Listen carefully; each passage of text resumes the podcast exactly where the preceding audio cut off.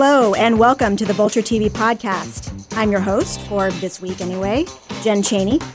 On this week's show, I'll be joined by Vulture senior editor Jesse David Fox and Saturday Night Live co head writer Chris Kelly to discuss all things SNL, as well as Chris's new film, Other People, starring SNL alum Molly Shannon. That's coming up. But first, if you have any questions for us or ideas for topics you'd like to hear, leave us a voicemail at 646 504 7673 or email us at tvquestions at vulture.com. So, my usual co pilots in the podcast, Vulture TV editor Gazelle Emami and New York Magazine TV critic Matt Zoller Seitz, are out this week. But do not fear, because I am joined by Jesse David Fox, Vulture senior editor, and may I add, a scholar of comedy. Hello, Jesse. Hi, now I feel like I should fear. a lot of pressure. No pressure, no pressure at all. Oh, thank uh, you.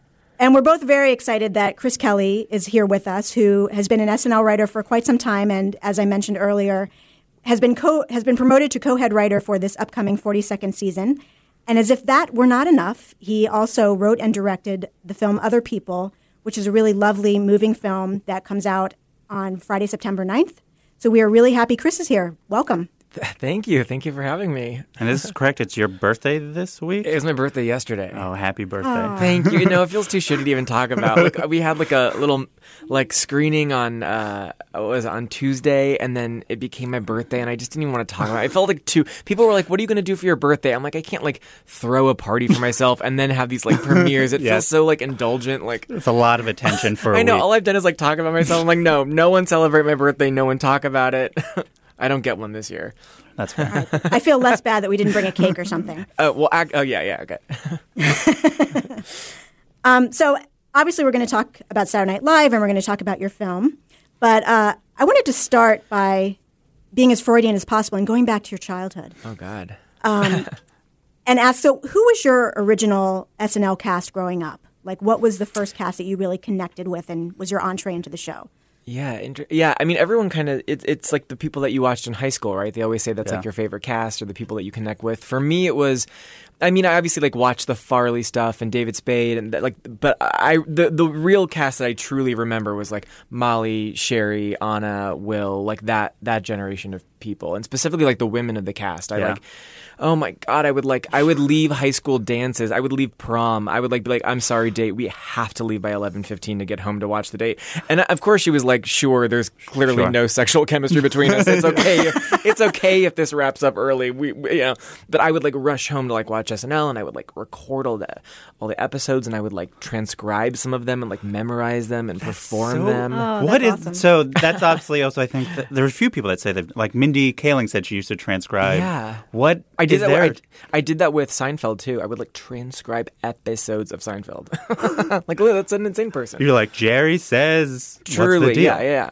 Um, and I would rank all the episodes of Seinfeld, and I would give them grades, and I would like be like a like a television critic for for Seinfeld. Just for Um, yourself. yeah, tr- for me, just I had a binder of reviews, and I don't know. I was just like, yeah, it was like Seinfeld and SNL. Do you remember when you realized that people were writing these sketches? I feel like that's a moment that I, when I talk to comedy writers, even I remember.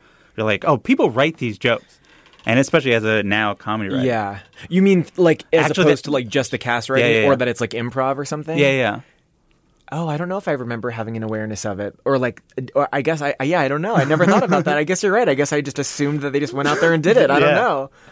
But I will. I, I had no awareness of what like being a comedy writer was, or like how you did that, or anything like that. You know what I mean? Like it seemed like like SNL was like a fun, cool show that I was like, cool. That's like in a in a building in a different world. I'll like never be able to travel to. So I did like I did theater in high school. And Yeah. I did plays and that kind of stuff. Um, and in retrospect, that was me doing what I could because I lived in suburbia and I didn't I didn't have access to like I didn't like live in New York City next Yeah. to UCB or something. So you you know when you're younger, you like Yeah. don't really you just kind of fumble around Yeah. around writing and around performing in the entertainment world until you can kind of figure out like oh like comedy writing is what I want to do. When was the shift? Was it performing, and then you're like, I think I like writing better? I don't know, just like slowly but surely, like figuring out what you like the best, and also like just trying to be honest with yourself of like what you're best at and what you're not as good at. Like in 11th grade, I was in Romeo and Juliet, and I played Friar Lawrence. And I don't want to be too hard on myself, but I will say that that performance forced me to really look deeply at myself. Yeah. Um, and be like, I maybe should not be playing roles like Friar Lawrence and Romeo and Juliet. Oh my God, it was so. If I could watch a video of me in that play, I would just. I'd probably cry for this little boy. That And we have a clip Oh my now. wow, it's the only podcast that has like a visual clip in the middle of it just for that reason. That'd be so funny. No, but I like came out. I was Friar Lawrence, and I was wearing the like Friar Lawrence like that wig Sure. with like the bald spot in the middle and like a long robe. And it's not a comedy. I, I it's not like I was playing the comic relief. I was like priest. Yeah. And I walked out so somberly. I wasn't like trying to be funny, and just everyone laughed because I think they were like, "Why is he this role?" like, I don't know. So you just like you know it, you just like slowly but surely in college I. I was a drama major and I did, you know, creative writing. And I just kind of started to figure I did, you know, got involved in the improv group and then I was like, "Oh, that feels close to what I like cuz it's performing, but it's like writing on the spot." And then um I went to UC Irvine, which I loved, and I would on on the weekends and stuff. I would drive ba- up with a friend of mine, uh, Bonnie, to take classes at the Groundlings. Mm-hmm. And so little by little, I'd be like, "Oh, the Groundlings! That I like Yeah. this." The, I just started to be like, "These feel like my people. This feels Sure. like my vibe." And then, yeah, you just kind of figure it out like year by year. yeah. Yeah. Were there other influences beyond Seinfeld, SNL that you remember, comedy wise? Yeah. Hmm. Well, the first thing that comes to mind is no. I mean, not no, but like, well, I remember very clearly like SNL, Seinfeld, but then I also remember very clearly just like watching the most like harrowing dramas, like Yeah. not comedic. Like the movies I I loved growing up were just like the saddest, most existential things possible. So I, which maybe is like a perfect like then my movie is sort of like a drama as well, but um. Yeah, I don't know. I was really like I was really like into films as Yeah. well, you know, with a capital F. So Sure. I I did watch those comedy shows, but I wasn't like a comedy geek. Like I wasn't like one of those people who like knew of like like I, I don't know. I just didn't know like the fringe comedy stuff that Yeah, like yeah. was like cool and underground. I, I was not like well versed. You didn't like know all the names of the members of the state, and you weren't like, No, I mean, but then like in college and when I started doing improv and stuff, I would find it and be like, oh my god, what a waste that I hadn't seen Yeah. this before. But I just like didn't know or have access to. You know, I don't know. Yeah. think I want to. I want to go back to the transcriptions that you did. Once you once you transcribed these SNL and Seinfeld episodes, like, did you act them out? Like, what did you do with the Oh? God! Uh, thank you for circling back for more detail. You're um, I would. I well, I remember I would bring in VHS tapes to my high school because a bunch of us like drama kids would eat lunch in the drama classroom. That's cool, right? Sure. No, but it was great. It was so fun, and we were all just like friends, and it was like we, it was great. We would like hang out and just like shoot the shit, and like. But sometimes I'd be like, guys, enough talking. I have last night's SNL, and we will be silent while we watch this. and people would like. I remember sometimes people would like talk during the sketches, and I was like, you're actually talking over a joke. Um, like, and I was very like serious. I was like a very like serious student of SNL, and then me and my friend Kelly and some other friends, we would like do I can't even really remember exactly how it worked but yeah i remember we would rehearse sketches. We I, I don't know what it was for. Like i don't know if we performed them or it was just the rehearsal of it that brought us joy but like we would do the cheerleaders. Like it was so oh god damn which which cheerleader did you play, or did you play someone off? i don't remember. If i had to guess i probably played the girl but i probably played Cheri but i i don't I don't remember. It's all a blur, but I'm like, it comes that like comes back to me like Sure. bits and pieces, and I'm like, oh yeah, shit, I did that. Yeah. And then in high school, this is so funny because it seems like a compliment and like a beautiful like sign of what was to come. But I in high school I was voted most likely to be on SNL, which people have Wow. pointed to to be like, wow. And then you and then you do write for SNL.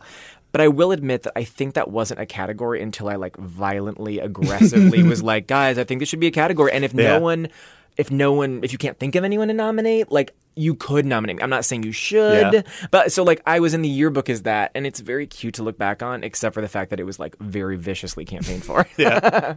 so So this year, as we said, you're you've you've guys been uh, elevated to co-head writers. Uh, you and your writing par- partner Sarah Schneider.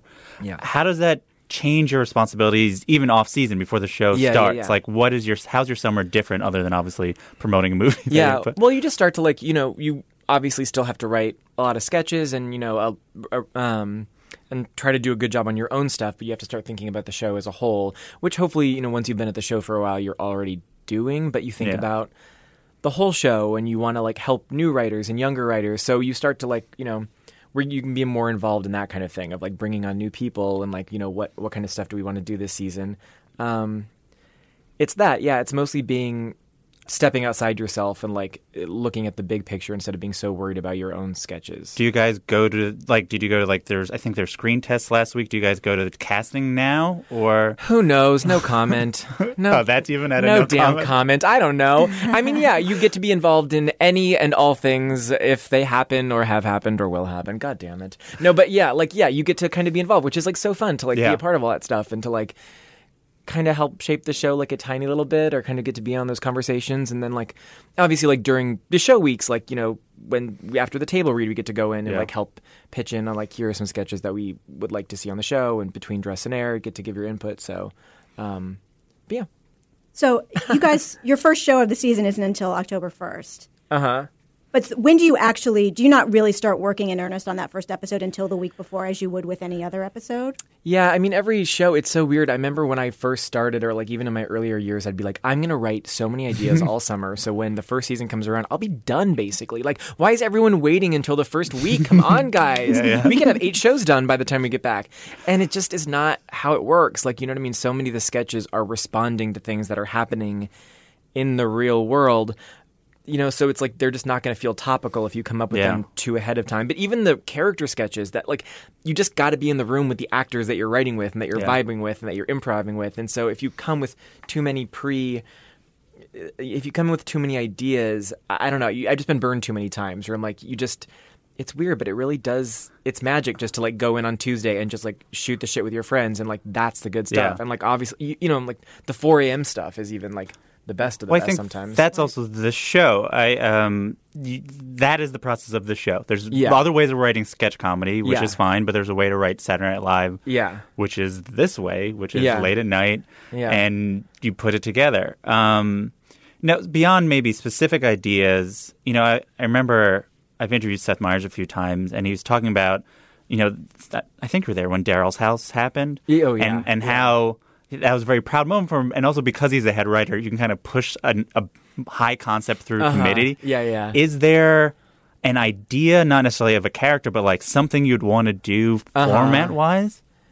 Well, I've said first and foremost, um, there will be no more straight characters in any sketches on SNL this year. Now that I'm a, a gay head writer, only gay Oh, sure. people. I don't want to see straight characters. They're gone. Okay, Yeah. that's Even that's, if someone doesn't say they're gay, no, they're gay. that no, they're gay. So if you're just at the sexuality of a character, like a waiter, even if the waiter is just bringing water, that waiter is gay. Just know that, Mm. Sure. okay?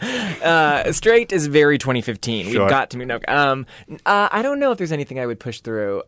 Maybe I guess we'll see. It's so weird because it really is like a meritocracy. You know what I mean? Like at the table read, like what gets Yeah. laughs is what goes on the show, and like sometimes you know then you do it at dress and it and it worked really well at the table and it just doesn't work Yeah. on air and that that definitely happens. But it's not like Lorne or anybody is are picking sketches for secret reasons Yeah, yeah. or like only picking more senior writers sketches over newer. Yeah. You know, it's just it's it is a meritocracy. So anytime I felt like because we I, me and Sarah would do that where we would write something our first or second year that wouldn't get on, and then we're like, wow, when we're a fourth year, we're gonna resubmit that sketch with the power that we now have. Yeah, yeah. And then you like resubmit it, and it like fucking eats shit because a everyone's like, oh, this sketch again, and like so they know the jokes. And like 99% of the time, there's like a reason it didn't Yeah, work, yeah. and that's okay. I mean, most of the stuff that anybody writes Yeah. isn't going to work, you know? Um, that being said, there is one video that I will fight very hard for.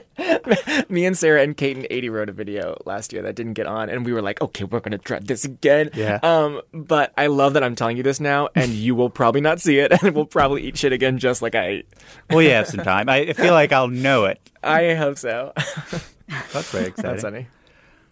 When you see so uh, funny, you were saying you'll know it when you see You'll an get a unfunny sense of, like, sketch this that is the one that was- that was pushed through. Well, I feel like there's the sketches that always you always kind of hear they're pushed through, or they kind of have that a late night feel Mm-hmm. like this is not. It's a dumb idea, and that's kind of what is funny about it. I don't know, but those aren't to me what you're saying aren't examples of ones that are pushed through. Like to me, no, like- no, I'm that's two different. oh things. yeah, because like the, I mean, I'm the, thinking like, of what you're talking about, Yeah, which is yeah, this is what something that no one else thinks is funny. Oh it. yeah, interesting. But yeah, those like late night, like those like Sure. second to last, last sketch of the night, are sometimes like they're so Meticulous. crazy often, but Yeah. like when they work, they're like some of the most like memorable sketches that you know what I mean. Like those are the ones that so many like real SNL fans remember for Yeah. the longest amount of time. You know what I mean? Because they're not topical, they're not tied to anything. They're just good old fashioned like weirdo sketches. you Yeah. know? So the week at SNL is obviously really kind of structured. You have Monday's pitch day and Tuesday's writing day and Wednesday's the read through. Um, from your perspective, which day of the Saturday Night Live week is the most stressful one, and how will that change, if at all, now that you're a head writer? Um, every scheduling issue will be solved. Every no, um, um, they're all like stressful but fun in a good way. I mean, the good thing about SNL is it's just so fast paced and like no day is the same. You know what I mean? You're not just you're not just sitting in a writer's room every day all day. Like you know, like you just said, like every day it has like a fully different agenda and. Writing night's Tuesday, Wednesday you're at a table read, and the show's picked. Thursday you're rewriting, Friday you're blocking, Saturday's the show. So there's no real stasis. There's no time to be like, oh, I'm bored because there's just no time. Um, the most stressful can be like a Thursday or a Friday where you're like rewriting all the sketches, and if you have multiple sketches in, like on a good week, if I, uh, me and Sarah would have like a maybe like a video and then like one or two live sketches. It's great because you get so much stuff on and it's like so fun. But then you are rewriting on Thursday and you are blocking your live sketch and then you're trying to make sure that your video sketch is rewritten as soon as possible because the production team Yeah. needs is like scouting locations and like building sets with- uh, that at that exact moment and so you've got to make sure your rewrite is in very quickly because if if it's too late then you're just screwing over the whole crew and so that's that's like a tough day to kind of balance all of the all of the stuff because so many people are waiting on you you know You mentioned uh, live sketches. I feel like there's the sketches that people know that you and Sarah did, which tend to be the video ones, usually Uh-huh. songs. Just you can list sketches that pe- people might not know that you did, that especially the non-video ones, because I feel like Uh-huh. there's such a ambiguity of who actually kind of comes up with ideas. uh-huh Can you just name sketches that you guys did? Name sketches. Oh my god. When you ask that, I can't remember a single sketch. Like my face, like my entire It's brain like, is blank.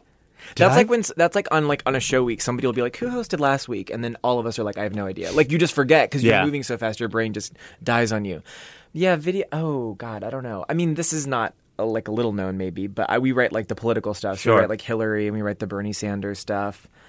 Um, That's we fine. write Tonkerbell. Ever heard of her? Yeah. Um, I don't know if you can tell just by the name, but she's the trashier uh, half sister of Tinkerbell. Mm-hmm. We write a lot of like weirdo character sketches with Aidy Bryant Yeah. and Kate McKinnon, who we like. We write. Um, Kate does this like Russian peasant character on Weekend Update. Um, that started. There was like a news story in the news, maybe my first season or second season. Where there was like a meteor that was about to maybe hit or come close to uh, Russia, Yeah. and we came up with this character of like this woman in Russia who was like, "Great, Thank- yeah, great, thank God. please, please, Finally. please take me away from this living hell. And then we just it was it didn't need to come back because it was tied to a topical story, but Kate was so funny and so like over the top and so like God, she's just such a fun live performer that we've done it like eight times now, just off the Yeah. strength of she's so fun to watch, you know? You um, you mentioned the character stuff. It feels like over the last couple of years, characters have been much more frequently reoccurring on Weekend Update, opposed to you know like Kristen Wiig's run of kind of like Yeah, sketches around yeah. a person. Do you have you noticed that shift? Do you think there's a reason? Well, you're saying there's less. there's the, the there's less reoccurring characters Yeah. inside the sketch portion, and seemingly as many, if not more, during the Weekend Update portion. Interesting. I don't know. Um, I- I've heard somebody else say this, and I'll steal this, but it's interesting because, first of all, I'm a huge proponent of like characters and recurring Sure. sketches, and like it's fun. It's like you know when you watch it as an audience, it's like exciting to see that mm-hmm. person, like to see that you know that little tea sometimes they do in commercials, and Yeah. you can see the set, and you're like, oh, it's that character. Like that's fun. But at the same time, it's also interesting because when we were growing up, because we're so so fucking old, no, but when we were growing up, y- you didn't have the internet. Like these Yeah. sketches weren't available twenty four seven, and so oftentimes the only way you could see a character sketch was if it like came back and Yeah. they did it again. Whereas now you can watch your favorite character sketches online, and that doesn't mean we should never do recurring sketches, but you have to be more cognizant of that because it's like it's people can watch them Yeah, whenever yeah. they want, so you kind of want to always be creating new things. Um, Yeah, I it's tricky remember- because I a remember- good old fashioned character sketch is still often the best. Yeah. like that, that that sketch. I didn't write this at all. I have no connection to it except I stood on right next to the camera and watched it live because I was so I loved it so much. That Kate McKinnon. Like alien abduction sketch, Yeah. where like she Oh my just- God, she wasn't sketch is the abducted. she wasn't abducted in the same way that the other two were, and Yeah. she like got the raw into the. And she wrote that with Streeter Seidel and Mikey Day, Yeah. and it was just a perfect standalone character sketch. And they're like they are like fewer and far between sometimes, and but then like the videos get a lot of credit and I do think we do like a lot of great video work of course but then you forget you're like ooh when you get like a perfect live wire live sketch character right character Yeah. right sketch you can just feel it and Yeah. like it was like 39th in the read through at the table read it was like not like Yeah, at the top I think it just kind of slipped in through the cracks and then it went so well at the table and you people like a couple of us had, were gathered around it like the dress rehearsal watching it from the Yeah. floor because we were like this will be this yeah, will be there is something exciting about you know SNL, especially as a as a live show, as a performer show. I remember when the first time Bex did uh, Baby Boss. Oh yeah. It oh, felt- we write that with him. That's a, Yeah. I guess a surprise one. I don't Yeah, know. there you go. That's how it, where it felt. There's almost like it feels dangerous because you're just like they're doing Yeah. this thing. It's Oh, so- totally, And the camera's right on them. First of all, to say that me and Sarah write that with him is so stupid because it's like it's all him. I mean, Yeah. like our writing is like business people being like, "Here are the files, businessman." Like the writing for it, if you like saw the script, is the worst writing you've ever seen in your life. Like trying to write dry business dialogue is harder than Yeah. comedy. like all those like first three sentences that people say at the top of the sketch. I spend ninety percent of the time writing that. but, but yeah, Beck is so incredible, and Yeah. his like physicality is so fun, and you're like, oh yeah, that is like live SNL. Yeah, It's that's cool. why- it feels like what's exactly, yeah, it's yeah. Great. the um, thing I loved about sure. the alien abduction sketch also is just that it felt like that could have been on Saturday Night Live in any decade. Oh, Like, totally, exactly. You know, it would have Yeah. worked because it was just it was just funny and and obviously a lot of what you guys do is topical and is great for that reason. But that was just like a great classic SNL sketch. Yeah, I mean, and the show needs both. You know what I mean? Like the show, like some people want only character sketches, or some people want only like high, you know, expensive, well-produced videos, and they think they want that, but I don't think they really do. I think they're, they, I think they would be wrong, proven wrong. You know? I think uh, I think it was, uh, Seth put it this way to me, which was in a way no one should like the entire show. it's a variety show. Yeah. Yeah, it's a, so Yeah. like there's people that like this the ten to ones, and there's people that Right. like kind of a broader, and Yeah. that's the show. It's not, you know, it's not just Key and Peele, which is two people with kind of a singular point of view. It's Yeah. it's a lot of people. Now, do you guys feel? Do you th- do you think you're are you excited? Are you ready to kind of be able to have to write in different people, help people with different types of perspectives? Yeah, I mean, I think you just want to like. You mean now that we're Yeah, yeah. co-head writers? Um, yeah, that's the thing people have asked. Like, you know, now that it's like your reign, what will the voice be? And it's like that's not really like how it works. You know what I Yeah. mean? And like, I I would never be able to be like, I'm one of the head writers now. This is how the shows get like that. I couldn't do it if I wanted to, which I don't. But like, the show won't change drastically because like the show survives and is good because it has a thousand different voices. You know, it has like however many like fifteen cast members or whatever and writers, Yeah. and um, you want all the voices to be different. And so there's no really like. You know, even as a head, other head writers, like their job isn't to like take someone else's sketch and then like slightly put it in their voice. Yeah, it's yeah. to like make help, just make sure that sketch is like produced as well as it can Yeah. be, and like r- has the best jokes and in it for what that sketch is is, is trying to be. Um, so yeah, I don't know. You mentioned earlier that you guys have done a lot of the political um, Yeah, sketches yeah. from last season, like Burn Your Enthusiasm and the, Yeah. the Hillary Clinton stuff. How did that come about? Is it were you guys particularly you and Sarah interested in politics, or how did that stuff get steered your way? Yeah, yeah. I'm a huge. I I love politics to the point where it's like making me sick now. Are you guys like feel? I always feel like I'm slightly ill from just watching so much political coverage. Like it's just Yeah. So gross and mean and like it's just trash sort of like it's it's it's just it's like this this election is like i think wearing on all of us Yeah. that being said i cannot stop watching it i Yeah. love it i always like you know i- in 2008 before i was on the show i like loved all the palin stuff i just was like oh god i wish i could be there during Yeah. that so yes I, I i i think we are very excited and care about politics a lot and are like read and watch a lot. Um, but then also we kind of came about it from just like we write with Kate McKinnon a lot, and we I share an office with her, and she's mm-hmm. one of my best friends at the show. And so we knew she was going to be playing Hillary. So when it came time for her, we were like, it was a conversation at the show of like, when do we do Hillary the first time? Because we did her the first time, not this last season, but Yeah. the season before. So it's been a this has been a long election, guys. Yeah. Um, well, she's been running since I know. I a know. different She's person been, was she's been running since like 1960 something. But so once you, it's kind of the same as any character. Yeah. Once you write a character the first time, that's your character that you write. And so now Kate and Sarah and I always write Hillary. Yeah. And then of course we started writing Bernie as well because the first sketch it was Kate and Bernie, and so Yeah. like then you you just kind of grow your world because you started with Hillary. you um, you mentioned that now you're a character. Kate is now like the seventh person to play Hillary Yeah. because it's like Jan Hooks played Hillary and then Anne and Ana Gasteyer played Hillary. Yeah. Do you yeah. at, in in what ways do you feel like she's playing the same Hillary or is she playing this is a completely new yeah. I is think- it like I a new Spider-Man like how yes, do you guys new- this is a reboot. No, um, I don't know. I think I think Kate is.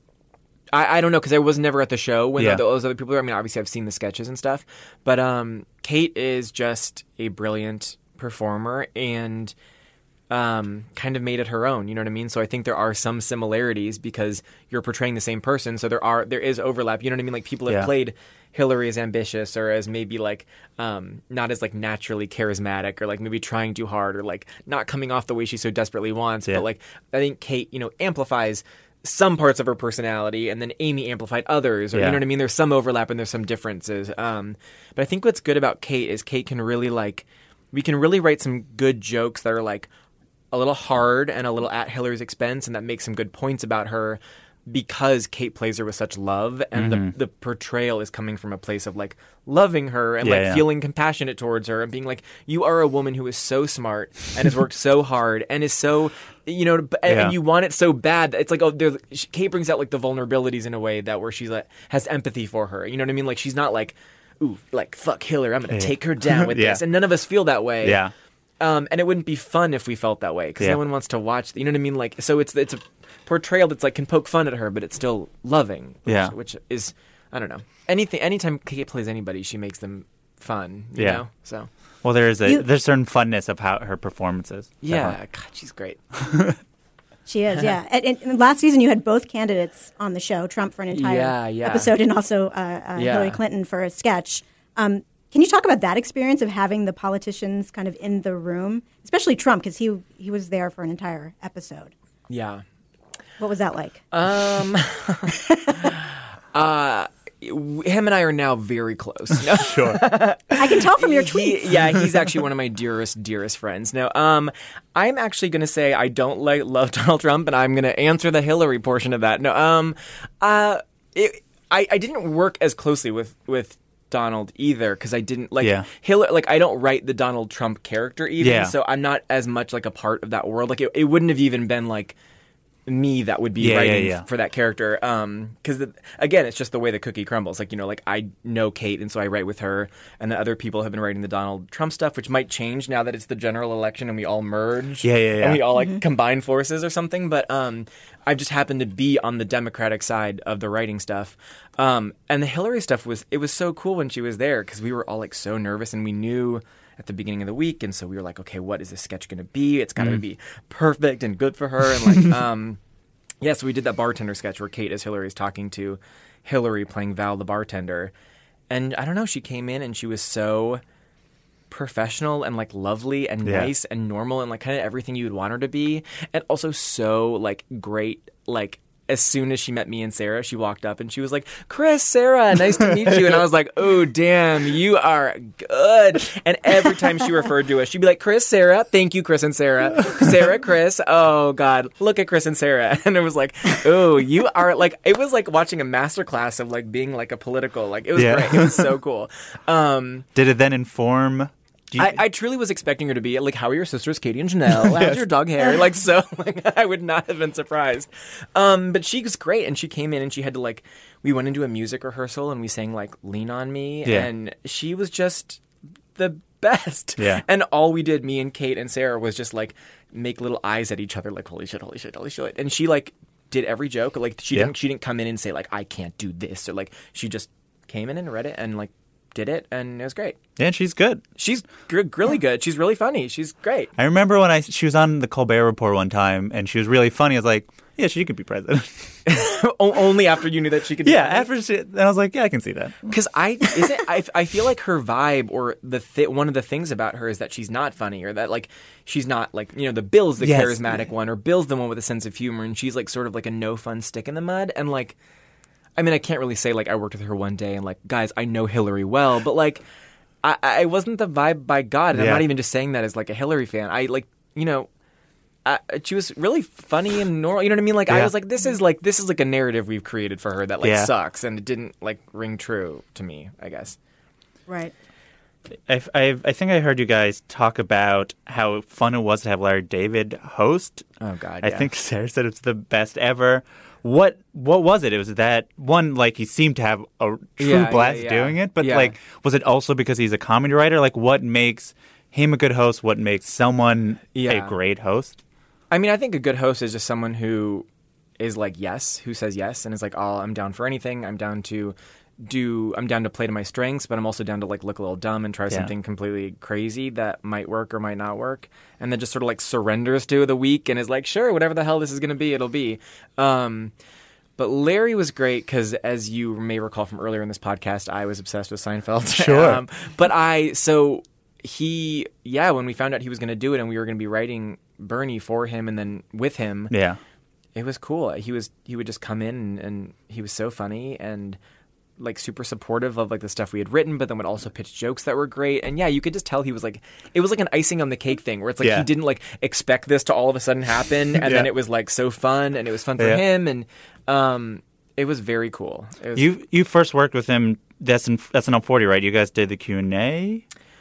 oh yeah, I don't even know if we met. I met him then. Me and Sarah, John Mulaney. Me and Sarah Yeah. wrote that with John Mulaney, but I mean, John Mulaney was the Here's a real spoiler alert. That was a real John Mulaney piece. Like we we it felt very John. Mulaney. yeah we were there to like help on that one, but we weren't like I wouldn't like claim credit for that. Oh. And like I, I think we me uh, yeah I don't think I even met him. Weirdly, That was John. John gives you guys a lot of credit. that's nice. Well, John's a fucking liar. No, Yeah, that's nice. No, we that- were that we were- asshole for telling- We were there, and like a lot of the because a lot the, the way the 40th worked is a lot of writers came back Yeah. To help and also to be like eh, you know eh, like celebrity jeopardy the original Yeah. writers would be like i'll come write that or and then seth meyers wrote that one but you know what i mean like Yeah. the, the real people came and did it and so for the current writers who maybe like didn't have their character on they were sort of like on deck to like i'll Help. pitch jokes on this i'll pitch Yeah. jokes on that but i can't claim ownership for that All right. but john is nice That is very nice of him to say. So I know you can't comment on casting changes and things like that, but I, I have to ask. Obviously, with Jay Pharoah departing and Obama still being in office for just a precious few more months, uh-huh. is there a, a plan in place? And you don't have to say what the plan is, but is there a Yeah. plan in place for what you're going to do with Obama? I don't know. I, I don't know that there is a plan. This isn't me being like cagey on a podcast. You- I don't know what the plan is. Um, Well, I, I mean, And also, like, frankly, I mean, I don't know. Anything could happen. I mean, maybe like a huge story will happen, and we'll need Obama out there front and center. But like, Yeah. even just in recent past, it's been so Hillary Trump that, and you know, because when the season starts, there's the presidential debates, Yeah. there's the vice presidential debates. I mean, there's so much going on that like.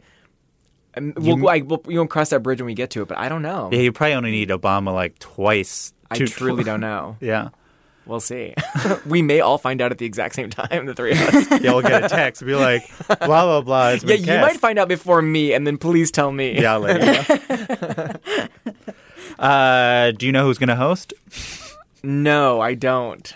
This is me being cagey on a podcast. So you, it seems like I. I'm not being cagey in general. No, I know. I, don't I know the question, not I'm not. to- al- I'm not allowed to fucking answer. Stuff. I'll ask. Come So I'll ask this question, which is not what do you feel like the host of the? You know, I wrote a piece about who I think is going to host. Ooh, okay, okay. I'm wait. I'm not going to give you a response, but I. Okay, I'll I, I rank them. I'm going to say no comment regardless. So don't read anything Sure. else. But I want to know what was your Sure. guess? So I ranked the most likely, and so Ooh. it wasn't going. Simone Biles was my number three most likely, but then she tweeted that she wanted to be on it, then deleted the tweet, which seems like her people were like, "You got to delete this tweet if you're going to host." so then, So she, then what did that do to She your moved. ranking She moved her? to number one.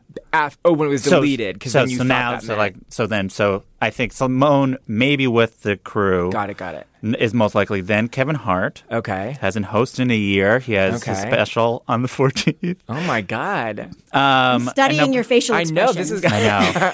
oh, who was number three? Uh, Tom Hanks. Tom Hanks has two Oh, movies yeah, this yeah, fall. Hasn't yeah, yeah. hosted in ten years. Ten years. Doesn't That even is sound crazy. right. That is Yeah, it's like nine years. But he's hosted like five. Is he a Five Timers Club? Yeah, he is. because he yeah. had the Five Oh, yeah, Timers yeah, Club yeah. sketch that we all know. Well, I have no comment, but that's interesting. and then uh, four, five was Sudeikis has never hosted. Sudeikis Oh, has yeah, a movie yeah. and a TV yeah. show. Kristen Wiig could come back. yeah, yeah. Uh, Zach Galifianakis. My and I think those were the most likely. All and then right, it was all right, the all right. crazy ones, which were uh, Lin Manuel Miranda, Uh-huh. since he's off the show, can do Uh-huh. it. Um, Why are you even doing this? Because I'm not going to give you. Anything. I know, I Anything. it's like this is only fun it's for bad me. podcasting, but he's making many faces. no, I'm not. But nothing that gives any answer. I don't I do think uh, all these people will host eventually. The craziest one is said Leslie Jones will host. Uh, while she's a cast member. Yeah, to be like, take this, trolls. But I just did Oh, that to be oh. like, put nice energy Oh, on. that seems unlikely. that's that's great. That's great. All right. Well, let me ask you this hosting question. You said earlier, like the, the best hosts are obviously the ones who are super game Yeah. to just try anything. Yeah. Uh, in addition to Larry David, who have been some of the hosts that you've worked with that have, have fallen in Oh? God, I love Chris Hemsworth. He was a great host. He's so funny. Yeah. Uh, and he's just like such like a guy, you know what I mean? Just like I don't know, he's just like man, uh, you know. But Yeah. he's like funny and wonderful and normal and nice and like great. Yeah. he's great. I love Chris, and also I think Chris Hemsworth hosted like two years back to back, like for a reason. Yeah. When you see that happen, you can tell it's because we all were like, "Yes, you're good, you're great, we love being around you." Um, I really liked uh, Channing Tatum. Mm-hmm. He was maybe my second season because he was again he was somebody who was super great, funny, normal, nice, and also Channing is like one. Of, it's also good when a host can like sing, dance, act. Yeah. It is just like a showman, like you know what I mean. Like Ariana Grande was so great, and I So feel like good. people were so surprised that you. I don't know. I or Or maybe they, they not watch. did, They probably didn't watch Sam and Cat. or they just. I watched just- Sam and Cat. I watched I a lot of Sam and Cat. She's Cat. really good in Sam and Cat. She uses it for no reason a transatlantic accent. Really? Or they, or they, maybe they just didn't have expectations for her. I don't Yeah. know why, but people always say she was great, but like they surprised, uh, she surprised them, but she was, she was great. Yeah. People who are like multi-talented. Yeah. Are- I remember always like The Rock. Oh, I remember yeah, when The Rock yeah. hosted the first time. I was like, why is he not hosting every Oscar? Yeah, yeah, yeah. Those are the, yeah, those are the ones who, who come to mind first. Um, I'm going to ask you uh, a really nerdy question, sketch question, because I talked to Michael O'Brien and he seemed to like talking about this. So, okay. Okay. Um, there's a thing that SNL does semi often, which is they kind of in the third beat undercut the premise of the Uh-huh, sketch. uh-huh. So. Uh, you probably to explain to the listener, you know, in when you see movie trailers, Yeah. when they're like, you'll have the New York Times says, "Who cast this thing?" Yeah, yeah, Or like yeah. the uh, the other one is cut to Kenan going, "You guys are crazy." yeah, yeah, yeah. how you know Mike O'Brien, you know, because he's talking about how the writers do that, but Lorne doesn't like it, but the Uh-huh. audience in the studio likes that. Yeah. What is your personal opi- opinion about kind of? Oh God, I don't know. I, I know what you're talking about. Interesting. yeah, it is weird. Well, it's SNL is an interesting place to work, especially when you're writing live sketches, because it really trains you to write in certain ways, and like Yeah. the way you write a film piece is different than you write a, a, a live sketch. Um, sometimes, you know, me and Sarah have talked about that. We we go back and forth because sometimes we'll be like we write a we we prefer some of the film pieces because you can. Um, get quieter laughs or can Yeah. you, you can do something that you know is like funny and really funny but that will play really well at home like the Yeah. audience at home likes it um, but that like isn't going to live or die and like if every if every joke doesn't get a laugh it's not going to be like this piece is trash yeah. whereas like a live sketch sometimes there is a pressure where it's like every joke needs to get a laugh from like the live people in the audience Immediately, and, and immediately and if it doesn't it's like that joke is bad and then you're under the bleachers being like but no that joke's not bad i just you know these people are wrong but the people at home love it Yeah. but then also like no like sometimes if a joke doesn't work like that's okay Yeah. 300 people didn't laugh at it like all 300 of these people aren't wrong like Yeah. you know so it's a weird push and pull because then like we'll say be like doing the the video sketches because we can like do things that are like quiet and Yeah. smart and fun, you know what I mean like and you get so pretentious about it but then you're like ooh no when you write a live sketch and you get like hundreds of people laughing in the room then you're like ooh but that feels good like Yeah. you know what I mean so sometimes you're like you make excuses for why jokes don't work live because you're like, God, these people, these don't Yeah. fucking know real comedy. And then you're like, okay, no, it just didn't work. And that's, Yeah. So it's like a constant mind fuck of you trying to like justify why something doesn't work or why I only write pieces like this. But I, my perfect week would be if I could write like a live sketch for like a, a Kate or an Aidy or character sketch that Yeah. they love and you're like servicing a performer and you just get to watch them like fucking break through a wall or something Yeah. and just like have the audience eat it up and then write your quiet little like Yeah, comedy piece that you're like, ooh, that was sad though, and I got you guys to put it on the show. You know, that's like my dream. Yeah. yeah. I think Mike is good at that. Mike has Yeah. gotten so many videos on the show that are like so funny, but like so sad and like Literally like, one that- somber. and I just, Yeah.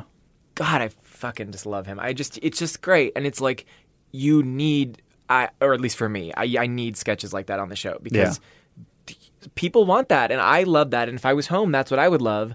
But also, like we were saying before, it shouldn't be all that. It should No. also be the character sketches. Can't you just know what be I mean? Sad it's like- mouths for ninety minutes. It'd be Though I would, I would chip in at least hundred dollars to finance that film. Yeah, Mike, you've got hundred dollars. you know that that one is that and uh, Monster Pals. Were two of my favorite, and they're yeah, so yeah, sad. They're so sad. But I, they're oh, I love them, and it's so nice when a, when a sketch Yeah. like that, like for you know, yeah, as as part of the mix. totally. Of the sketches of yours that have gotten cut, uh, which one just really still bothers you that it didn't make air? Still bothers me. Well, the one that I talked about that I'm going to try to jam through this year. No, um, oh, we we wrote me and my fr- friend Sarah. Uh, we wrote a sketch for Paul Rudd.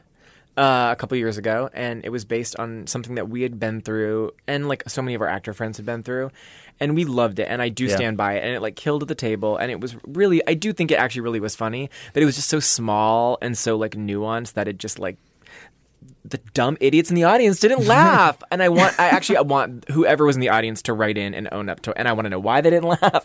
No, but it was, um, it was a guy. Uh, this isn't even going to sound funny to explain, but just- just promise me ahead of time you know this is funny. And I'll I'll, No, but- I'll fake laugh just so you no, don't but, feel but bad. it was like, uh, it was a guy going in for an audition and him being like, um, like, hi, my name is Mike, and um, I'm represented by CAA, and I'm here reading for the role of man who smells pa- uh, uh, fart at a party. And they're like, okay, just go. And then he's like, haha.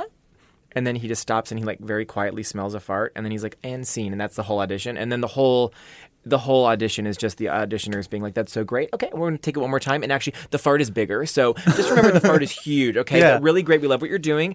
And then him asking questions like, now at the party, like.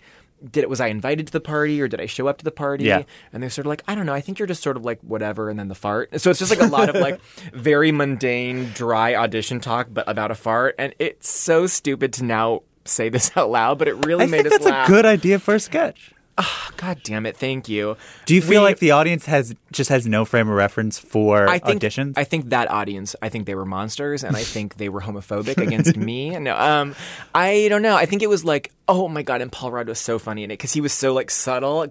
God, I loved it. But and it was good because everyone liked it, and it just didn't work, and that was okay. And it was like one of those nice sketches where like you could feel even Lorne was like, well, I they didn't just go, they just didn't go for it. No big deal. Like, and then we did try it again. Um, last year and it I it also got cut. and that goes to show you it's like you try to like Yeah. jam another a sketch in because you think, you know, with power or ex, you know, more seasons under your belt like you got the trick and you just don't. Sometimes they don't they don't work. well, that's like the uh, what's what's his name? now? I can't even. Uh, Al Franken, the the sketch that he always why uh, on Thirty Rock, the sketch they always show is Fart Doctor because that Oh, yeah, was the yeah, sketch yeah. that Al Franken be like, I have this idea for a sketch. it's about a fart doctor. I know it really sounds like I wrote Fart Doctor. I think I guess I did write Fart Doctor. Yeah, we did it again with Julie Louis Dreyfus when she was there, and she was one of the auditioners. And I think Beck was auditioning, and it Mm-hmm. Was like it went. Well, Julie was funny in it. It was Beck was great. Yeah, things just don't.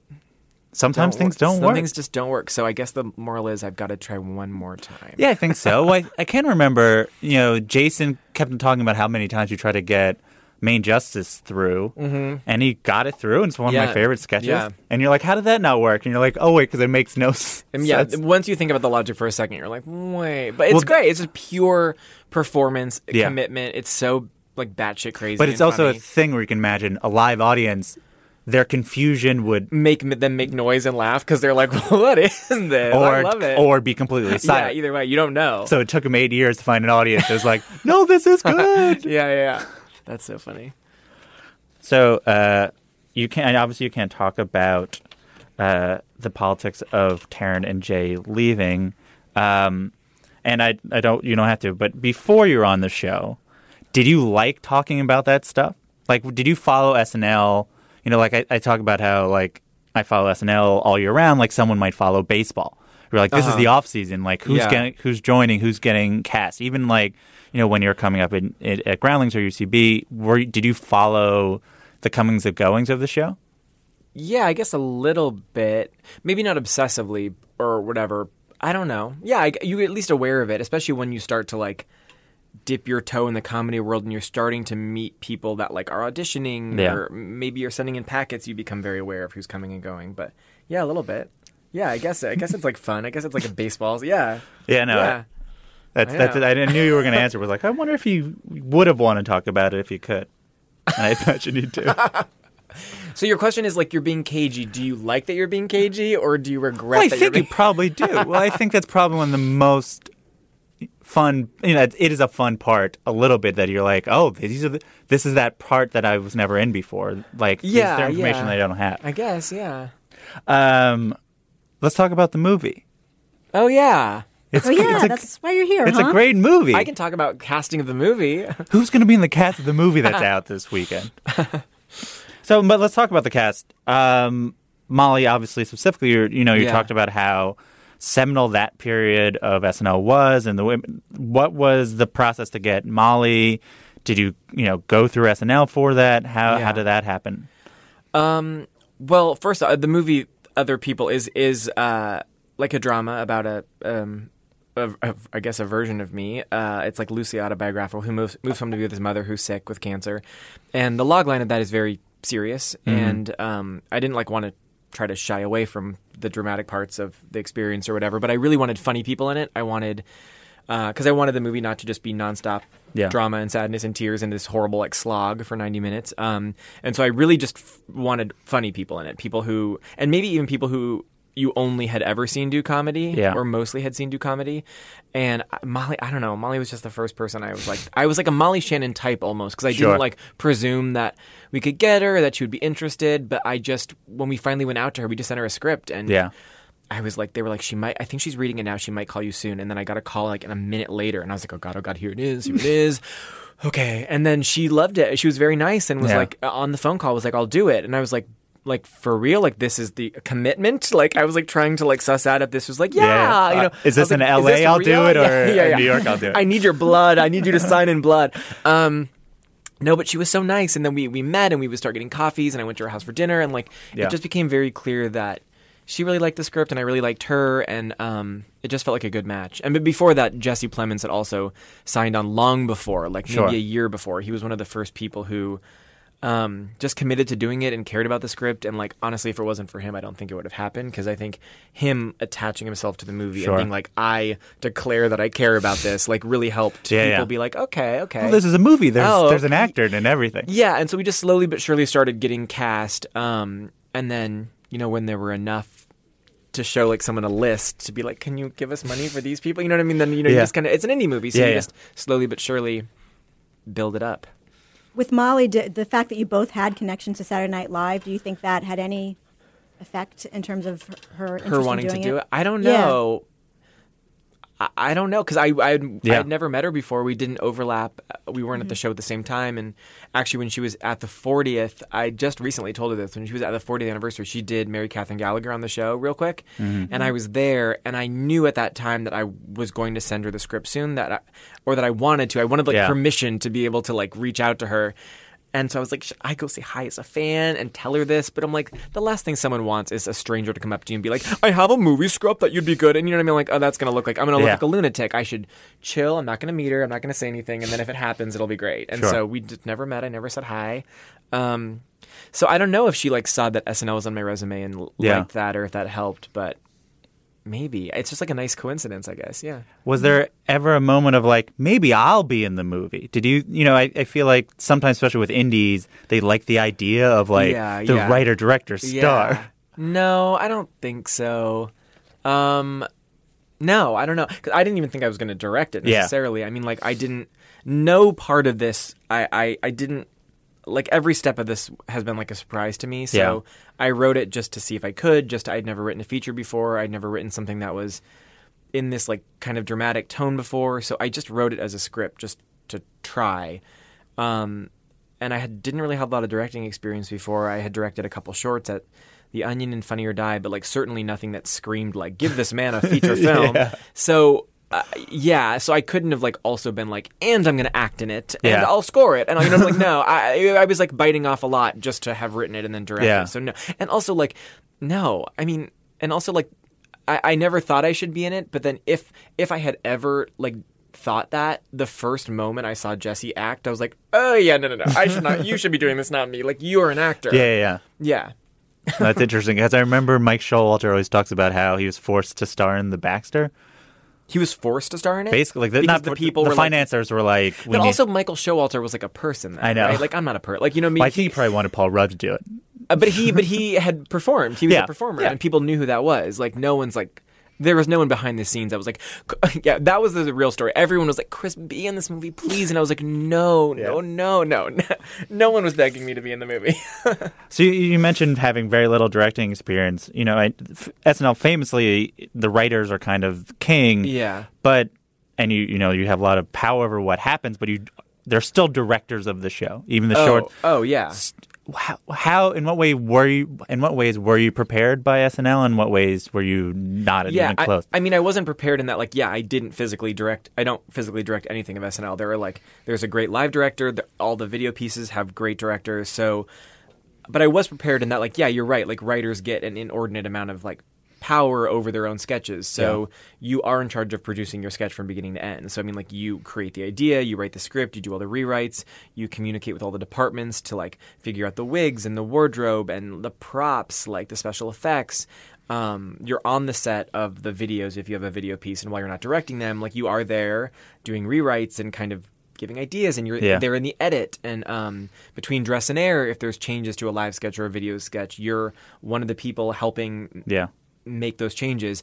And so it didn't give me uh, technical like um I couldn't say I didn't I'm not like, oh, I directed these things Yeah. and so now I can direct this movie, but like I had experience creating from scratch a lot of things over and over again week after week, which I think prepares you and like Mm-hmm. Yeah. communicating with actors and like different actors every week and different hosts every week um being able to like think on the fly and um SNL just like helps you know what you like and what you don't like, and it like sharpens your voice and it makes you.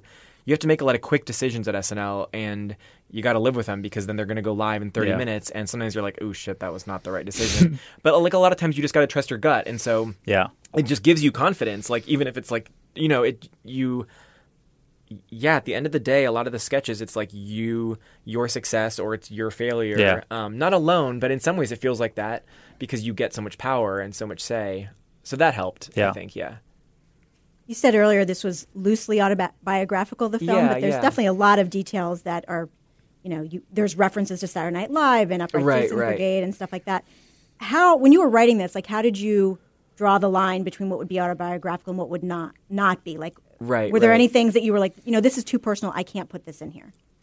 No, it was more of like, um, like, y- yeah, I don't really know. It's such a weird line of like what's true and what's not. It'll be like, um, like the big stuff is true that I was like kind of, um, just beginning like as a comedy writer. I lived in New York. I, I did move back to Sacramento to live with my mom. I have a dad and two sisters. Like the bones of it, my mom passed away in 2009 and I'm gay. Like the, the big picture stuff is real.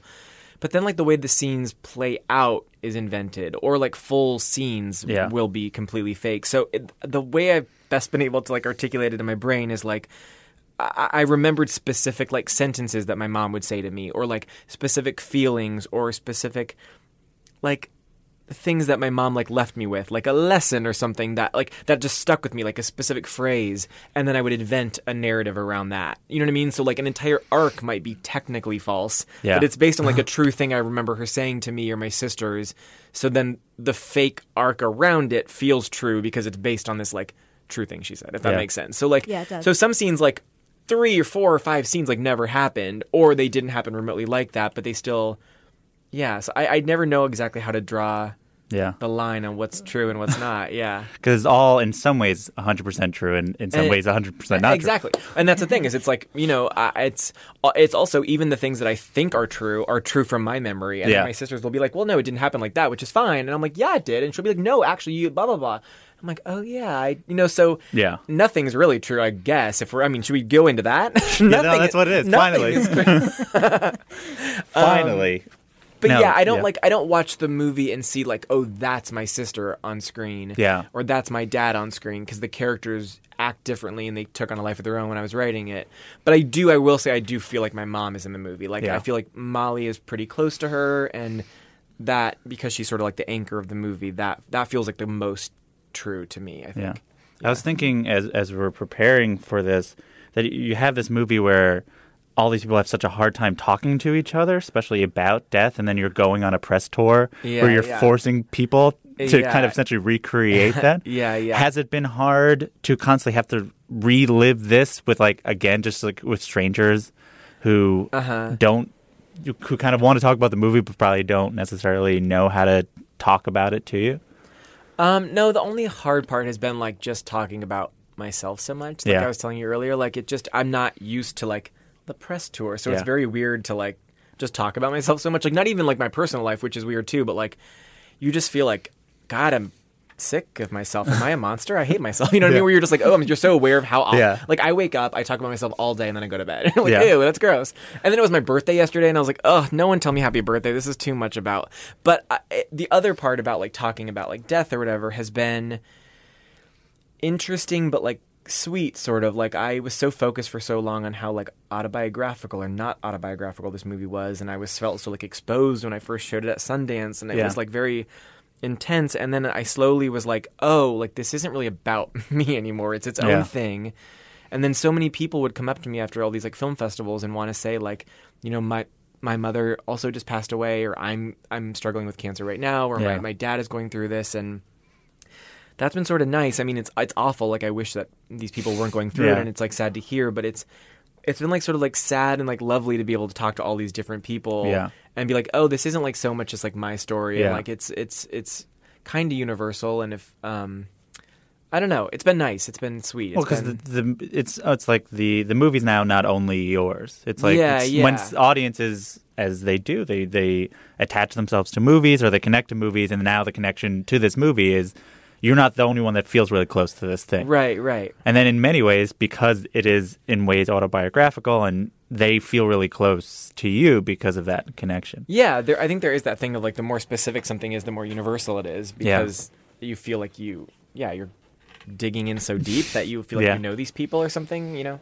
i don't know Yeah, on that note, I wanted to ask you about the song Drops of Jupiter, which occurs yeah, throughout yeah. the film. yeah yeah Was that based on something real and like why that song?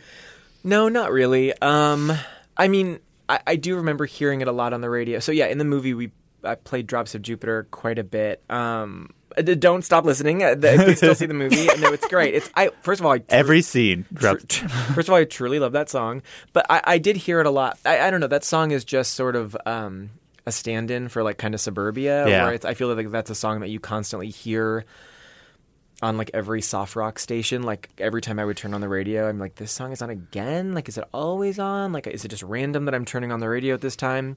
Um, but yeah, I don't know. I don't want to get talk too m- much about how I use the song, I guess. But it's supposed to at least start off by being like a little, just like a funny stand-in for like, you're back in Sacramento, baby. you know? Yeah. Well, the re- the reason I asked is because I thought it was a great detail because Oh, when good. when when my dad was dying, every time I got in the car, I heard all these things that I've done by the Killers, which is much more like help me out. And it was very haunting and like yeah. But I can't I can't hear the song without thinking of that time period, and so I felt like yeah. whether it really was Drops of Jupiter for you or not, that that detail really rung true for me. Oh, that's so interesting. Okay, well then I guess I will give it up. The full truth is that I do that song didn't like fully haunt me, but I remember there was an actual night, and this isn't in the movie, but my dad took me and my sisters to um like a park and had like had these like print of oh god I sh- I've never talked about and like had these like printouts of like what happens to a body and like cancer and like we had asked all these questions and I think he didn't know how to talk about it and he's like let's go away from your mom and let's just talk and Yeah. I'll answer your questions and it's gonna suck and it's gonna be the nitty gritty because I would ask things I was like what happens to a body when it dies like you know Yeah. things that they're him as a dad is like oh god okay I gotta talk to so we drove to a park and we, we had a dinner and then we kind of just sat on the grass and like read this stuff and it was like a very emotional night and then we drove back home and drops of jupiter came on and like i think people were absentmindedly singing it in the car and i remember just i don't know why i remember it i just like Yeah. remember that that song was playing but i didn't have like a negative reaction to it and I, I didn't have a positive reaction i just I just remember it. And so it's kind of like a specific sentence that my mom said that I don't know why I remember, but it stuck with me. And so when I was writing the original script, I just first started for like a month of just writing any dumb thing I remembered. Like, so I would be like writing, like, why am I writing down Drops of Jupiter? And then I would notice patterns. I'm like, oh, I've mentioned Drops of Jupiter seven times. Clearly, this should be something in the movie, you know? Yeah. Um, but yeah, like you said, it's weird the like weird things that you you remember. Yeah. Yeah. Yeah. A real, a real tonal shift from the And SNL had- talk. Has your Yeah. fa- Well, go ahead, Jeff. so, so has your family seen the movie? Yeah, Where they, they've all seen it in waves. Like some were at Sundance and like different film festivals. So yeah, is it? What is it like for them? Obviously, they have it. You you wrote it, and it obviously was probably cathartic in the process of writing. But they just see it. Is it? yeah, Do they? They're probably very proud of you because you made a movie. But it's also, you know, as you said, that idea of this is your perspective on an experience, even if it's auto semi autobiographical. Um, I know even my own personal life, when I've had similar situ- situ- uh, situations, I've had family members frustrated about how I've written about them. sure, sure. Was there a complicated perspective that you think they had? No, I mean everyone's been very supportive, but I do think that it must. I mean, this is me a lot speaking for them, and they haven't like necessarily communicated all this, but like I think it is. They've it's they've only been excited because I think they're Yeah. like proud, and I also think like ultimately like it's a positive movie, and it you know. It, it talks about like a hard year in our lives, but it's like good towards my family and my sisters and my like it's about our mother and you know my mother isn't like portrayed as like a demon in the movie, so it's not like and they're not like what did you do to her?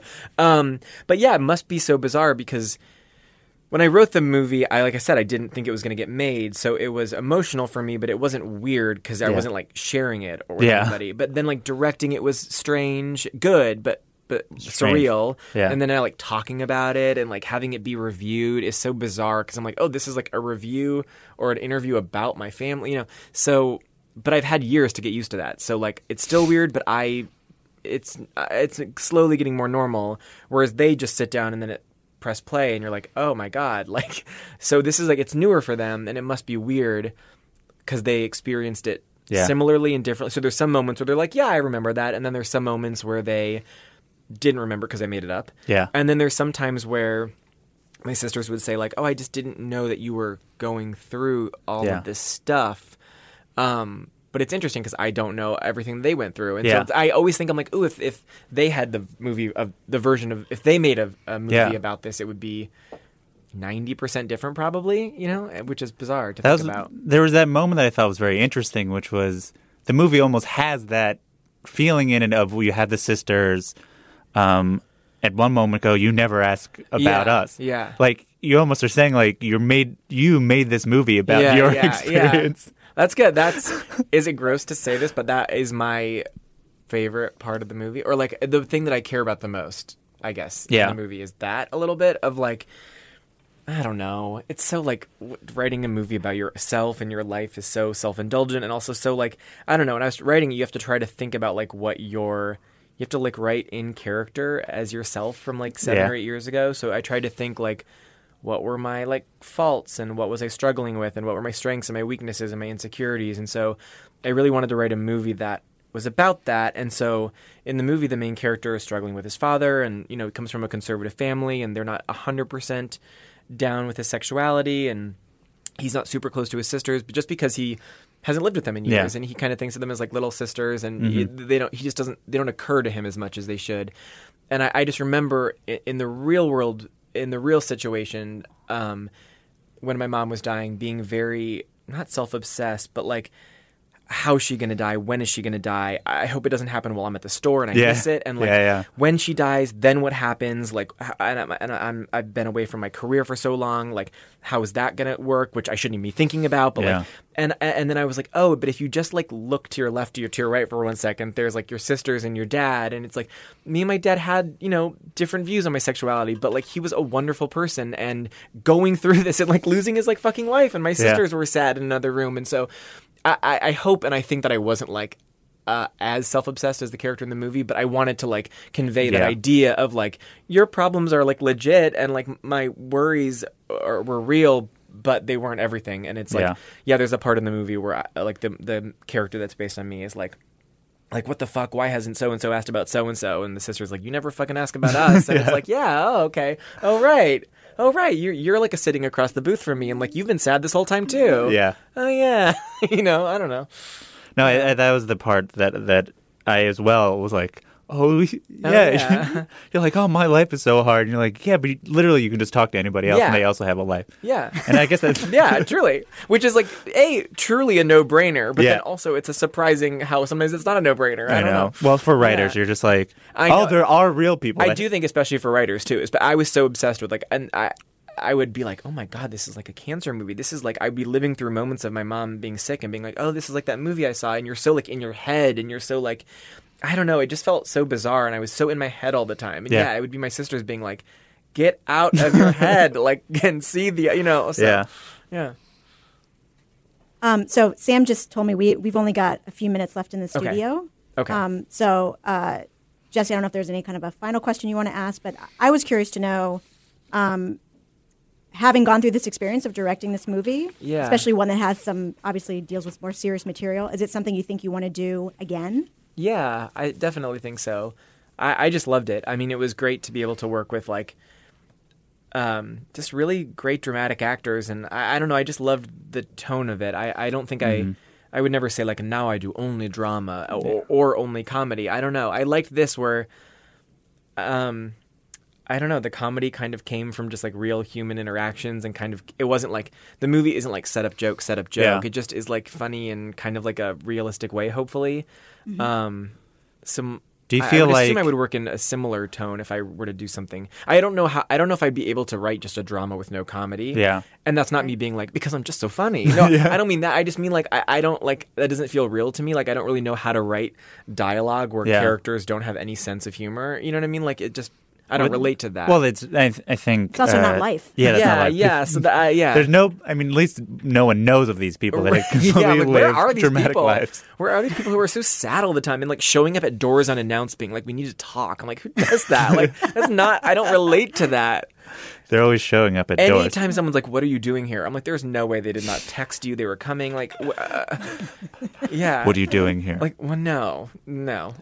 Do you think is partly also because SNL for you is like a comedy? Like, do you think, let's say you weren't an SNL for whatever reason, and you're writing a movie that it might be the the, the balance might be a little bit different? Do you think like it's it's partly motivated by whatever urge of um, the muses or whatever? Do you feel like, Yeah. or it's just like this tone of a movie is a tone that you feel very safe and comfortable in?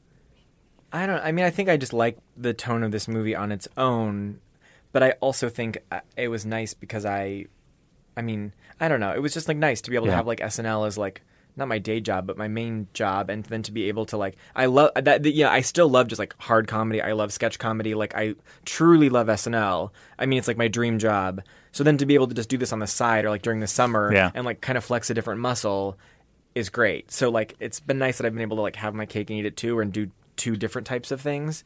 Mm-hmm. Um, I wouldn't say that I like one over the other. I've just mostly done hard comedy, Yeah. and so it's like interesting to me to follow something that I'm a little that's a little newer. And what about the, the semi autobiographical biographical part? I know, like, it seems like for some people, when they write that way and it's well received, they're like, "This is this is the juice, baby," or it's like, Uh-huh. well, I don't really have anything else to like. that's the other part. like if I was gonna write a movie about last year, I'm like this. My, my next movie is gonna be about me making this movie. Yeah, yeah. Uh, no, I don't just think like I'm I'm writing something now, and it's not autobiographical. Like it's just an invented Yeah. story, but then it still is in some ways like as autobiographical because Sure. like you still are like, or at least for me, I still like pull from people I know or myself or Yeah. like put situations I've been in in like an invented. So like.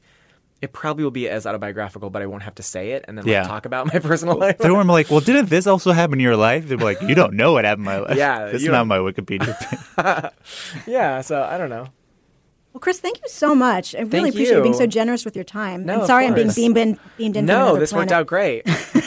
Should I just like do a little plug for when it comes out and stuff, or is that Yeah, like go or- ahead, is that like ahead. already on the like site or whatever? Like, what do I do? You can plug, and it'll be Yeah, on go the ahead. site. well, I just want to tell. So like, Yeah. so then other people is like out in theaters right now. It's in like indie cities, so like New York, L.A., you know, places like that. So you could, if you go to like other people film on Facebook or just Google it or whatever, you'll see it. But it's in theaters now, and then it's also on like iTunes Video on Demand, that kind yeah, of stuff. and it'll if you be don't. on Netflix. It'll be later. on Netflix a little later. I'm not sure where, like Yeah. later this year. But yeah, go see it.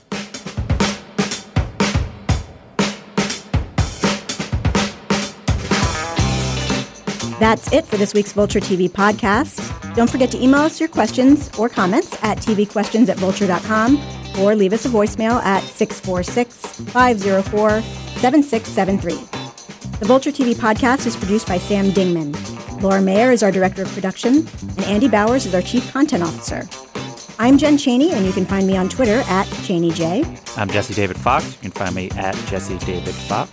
I'm Chris Kelly, and you can find me on Twitter at I'm Chris Kelly. Thanks for listening, everybody, and we'll catch you next week.